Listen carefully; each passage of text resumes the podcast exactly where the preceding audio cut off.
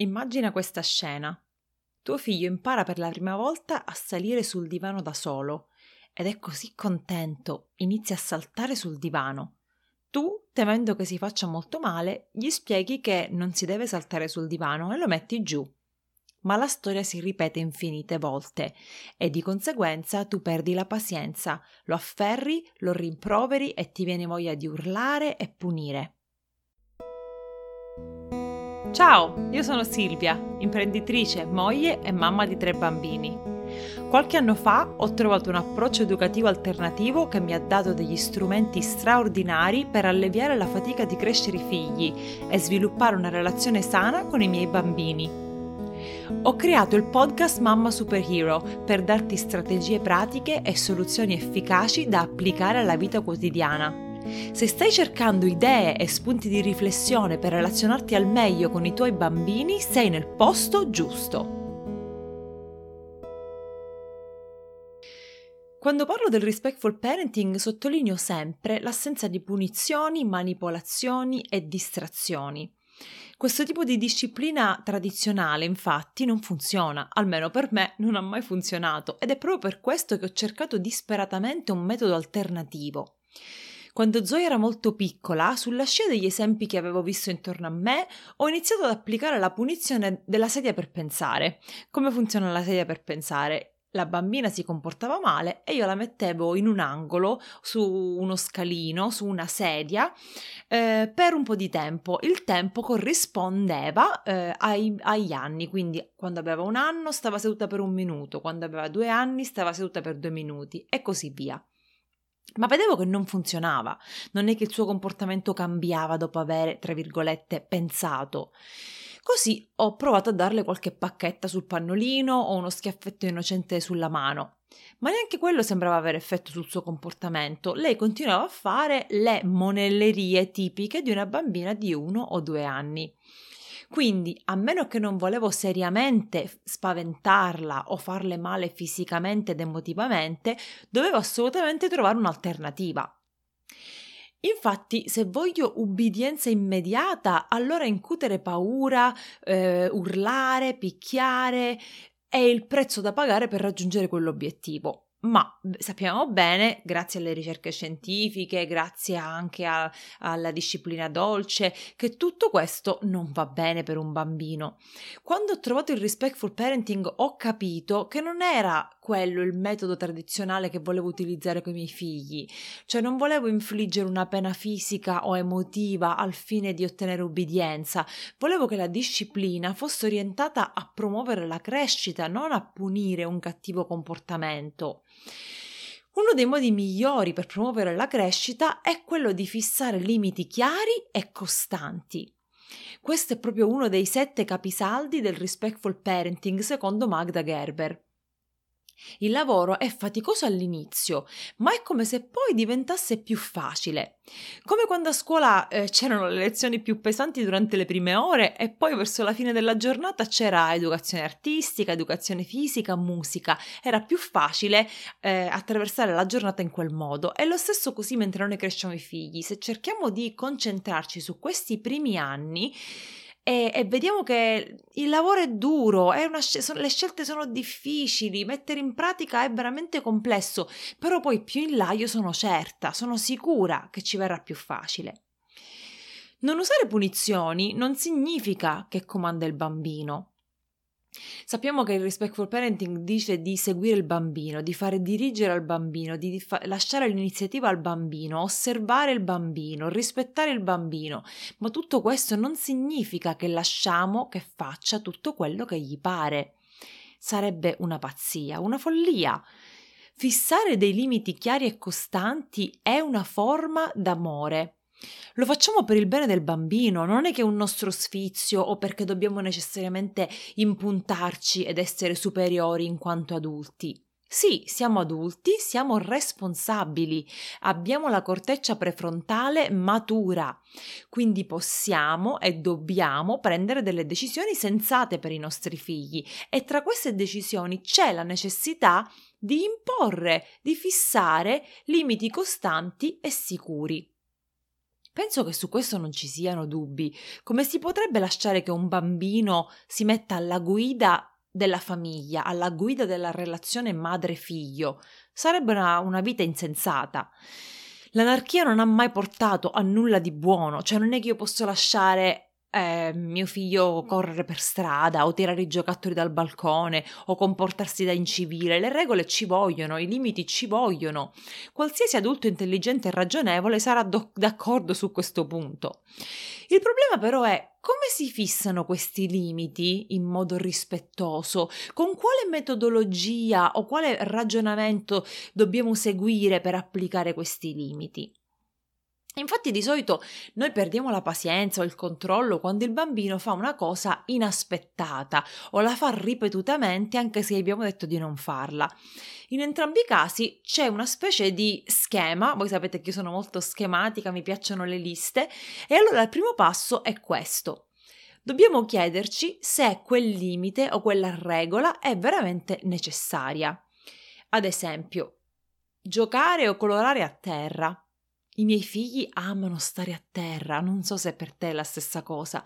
Quando Zoe era piccola, però, io per anni, per i primi due anni, tre anni, ho evitato assolutamente che si sedesse o si coricasse a terra sia a casa che in giardino, che in balcone, che sul porticato.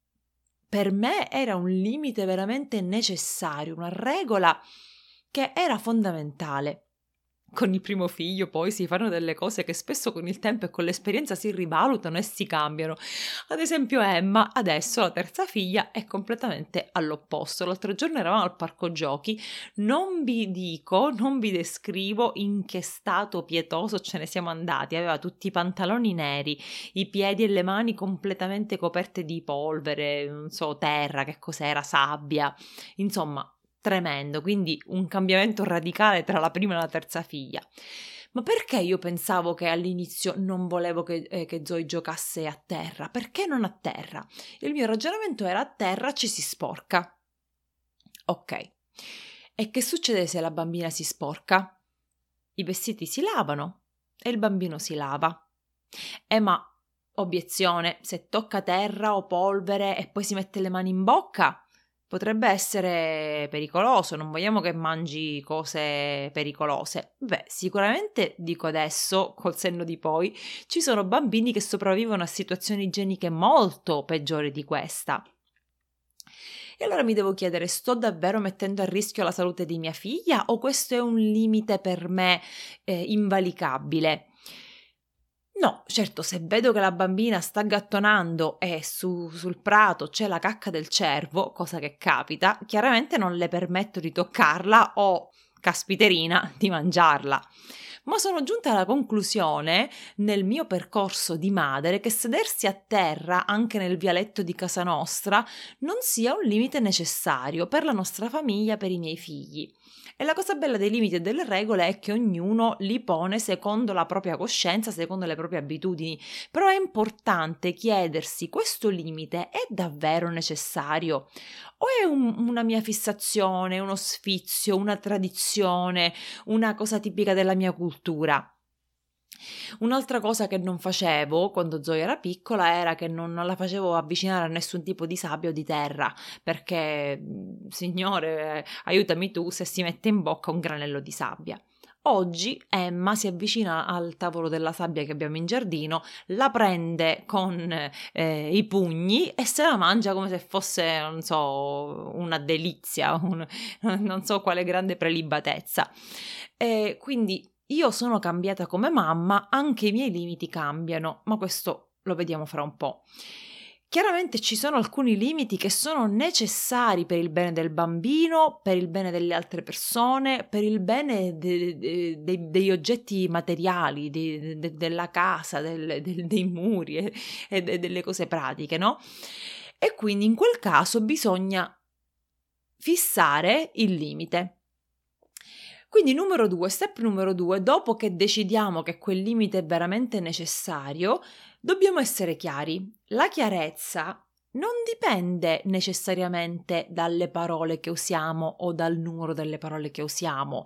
A volte infatti usiamo troppe parole e un bambino di 2-3 anni non può capire discorsi complicati e lunghi. La chiarezza per il bambino, eh, al bambino si comunica tramite il nostro stato emotivo. Se io decido che saltare sul divano è un comportamento che non tollero perché è vero che il bambino può cadere e si può fare male, oppure il divano si rovina, oppure è un'azione incivile, stabilisco quel limite quando lo ritengo necessario. Presumo che il bambino che salga e salti sul divano sia un bambino piccolo, un anno e mezzo, due anni, quindi non posso fare lì un lungo monologo sul perché non deve saltare sul divano. Poche parole, pronunciate con calma e chiaramente, sono più che sufficienti. Non voglio che sali e salti sul divano, voglio tenerti al sicuro. Basta, fine. Poche parole che probabilmente però dovremo ripetere tante e tante volte alternando con l'empatia e l'accettazione delle emozioni. Vedo che ti sei arrabbiato, non ti posso permettere di saltare sul divano.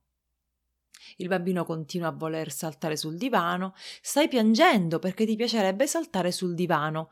Voglio tenerti al sicuro.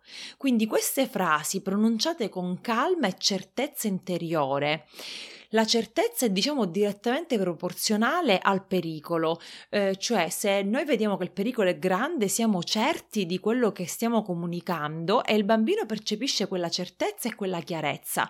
Ad esempio se ci troviamo in un parcheggio, se ci troviamo vicino a una strada dove passano le macchine, il bambino capisce subito che non deve scappare, non deve correre perché è pericoloso, perché noi siamo convinti. Ma in moltissime altre situazioni invece noi rimaniamo vaghi e questa vaghezza, questa indecisione il bambino la percepisce ed è più probabile che non ubbidisca o che metta in discussione quel limite. Allora, dopo aver deciso che il limite è necessario, averlo comunicato chiaramente, numero 3, dobbiamo essere costanti. Se un giorno siamo di buon umore e permettiamo al bambino di saltare sul divano perché vediamo che si sta divertendo, ma il giorno dopo invece eh, siamo di cattivo umore e ci mettiamo a urlare e imponiamo un limite improvviso, il bambino si confonde. Infatti il bambino ha bisogno di costanza, cioè le poche regole, i pochi limiti che fissiamo in modo chiaro, devono essere costanti. Usare costanza è fondamentale per insegnare il limite, altrimenti il bambino pensa che la mamma abbia problemi di memoria o peggio che sia lunatica, che un giorno va così e un giorno va colì. Questo punto è un po' spinoso e lo dico per esperienza, perché quando stiamo bene e siamo di buon umore siamo più permissive. È vero o sono solo io? Al contrario, se siamo stanche, irritate, con una mega lista di cose da fare, abbiamo già i nervi a fior di pelle e imponiamo limiti arbitrari a destra e a manca.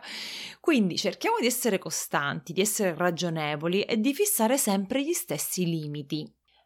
Come vi dicevo prima, io mi sono accorta che alcuni limiti che imponevo in passato non erano veramente necessari per il bene del bambino oppure non erano necessari perché io come mamma sono cresciuta. E allora possiamo comunicare al bambino il cambiamento, non dobbiamo essere rigidi. Sai, finora non ti ho fatto sedere sullo sgabello perché ritenevo che fosse pericoloso, ma vedo che sei cresciuto, da oggi puoi stare sullo sgabello a mangiare. Poche parole, chiarezza e costanza. Non è che poi domani dobbiamo tornare a dire ma perché ti sei seduto sullo sgabello, ti puoi fare male, cadi, scendi subito. No, una volta che decidiamo di cambiare un limite, cerchiamo di rimanere costanti e di essere chiari. A volte quindi ci sono dei limiti che noi imponiamo, come quello di saltare sul divano, che eh, deve necessariamente essere rispettato dal bambino, altrimenti si può fare male. Numero 4 dobbiamo accettare la reazione di protesta al limite imposto. Il genitore leader sicuro prende delle decisioni e impone dei limiti per il bene del bambino, non in maniera arbitraria. E il bambino, persona distinta dal genitore, con una sua volontà, una sua personalità, interessi, desideri, obiettivi, ha il diritto di protestare. Ma che facciamo noi con questa protesta? Qui è dove crollano molti genitori. Perché molti genitori crollano o cedono? Perché non sono abbastanza sicuri del limite che hanno imposto. E allora facciamo una carrellata di esempi per chiarire. Il bambino vuole correre per strada, noi gli diciamo che non può farlo, si mette a piangere e che cosa fa il genitore? Lo fa correre per strada? No, piange lo stesso, lo lascia piangere o comunque gli spiega perché ha imposto questo limite o accetta le sue emozioni, ma sicuramente non lo farà correre per strada perché è pericoloso. Esempio numero 2. Il bambino non mangia quello che gli presenti per la cena e si mette a piangere. A quel punto che fai? Perché non è che è una cosa pericolosa come correre per strada. Allora che decidi di fare? Imponi quel limite gli fai mangiare quello che hai cucinato oppure cedi e cucini qualche altra cosa o gli fai mangiare una merenda o cambi programma. Tutto sta nella, nell'importanza che noi diamo a quel limite, come dicevo prima, nella certezza che il genitore ha quando impone quel limite. Altro esempio, il bambino non vuole andare a letto e si mette a piangere perché non è stanco, non vuole andare a letto. Tu che fai? Lo fai stare alzato quanto vuole? Oppure gli dici guarda, l'ora è l'ora di andare a letto, quindi puoi rimanere sveglio, ma devi stare nel tuo letto perché è ora di andare a letto. Quindi è molto facile dirlo a parole, ma ogni situazione è singolare, ogni situazione è unica ed è difficile per il genitore restare fermo. Però io spero che tramite questo episodio tu possa avere un po' più chiaro quale è il procedimento per adottare limiti chiari e costanti. L'obiettivo è sempre il legame tra madre e figlio, tra adulto e bambino. Non deve essere una lotta di potere.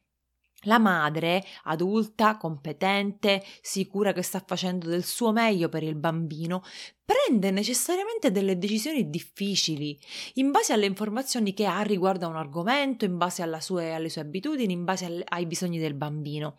Non si tratta di impuntarsi ed essere rigidi o insensibili o essere troppo permissivi e cedere sempre. Tra l'altro, come dicevo prima, i limiti cambiano da famiglia a famiglia. Ad esempio, per quanto riguarda l'alimentazione, io posso decidere che faccio una pietanza per tutta la famiglia, non distingo adulti e bambini e i bambini devono mangiare necessariamente quello che mangiamo noi adulti, ma perché è un limite che io ho a casa mia, una regola mia che non voglio cucinare sette pietanze diverse ogni pasto. Magari a te cucinare piace e ti piace fare varie pietanze. Oppure colorare a terra. Io ho deciso che per i bambini stare a terra va bene perché comunque sono più vicini a terra perché sono bassi, non lo so, questo non lo sono inventato ora. Ma gli piace avere questo contatto con, con la terraferma, non lo so, io vedo che a terra si trovano molto bene, allora perché devo impedire? di stare a terra e ti sporchi. E vabbè, si lavano, abbiamo le lavatrici, siamo nel 2020. Ah no, se stai a terra ti, ti prendi un raffreddore. E insomma, qui mh, mm, non so se, se, è vero. Oppure alcuni eh, dicono ad esempio di non saltare a casa perché eh, se si abita in un condominio, in un palazzo, insomma si disturba la, la famiglia che abita al piano di sotto. E vabbè, ma il bambino è bambino.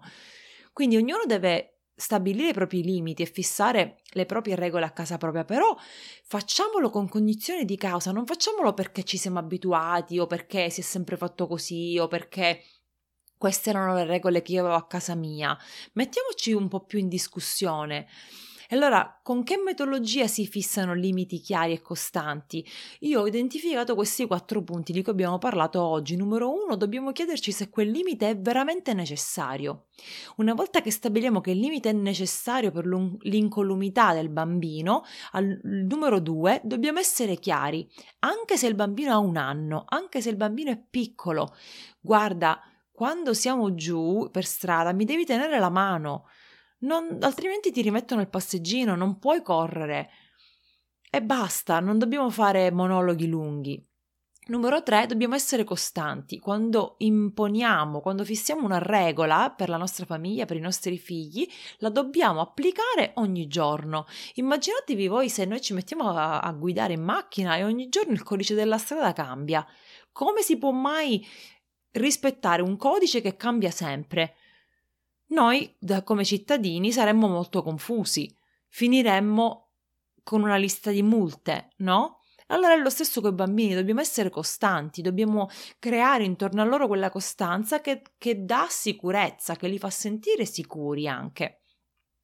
E numero 4, dobbiamo accettare la reazione, dobbiamo accettare il pianto, la protesta in maniera calma, in maniera empatica e dobbiamo lasciare che l'emozione faccia il suo corso. Il bambino ha diritto a protestare, ma noi fissiamo dei limiti per il suo bene ed è importante che vengano rispettati. Per oggi è tutto. Venitemi a trovare sui social, sono Mamma Superhero su Facebook e su Instagram. La guida sul gioco autonomo è disponibile adesso sul mio sito www.mamasuperhero.com, troverete il banner in alto eh, da, da dove poterla scaricare e noi ci sentiamo alla prossima puntata.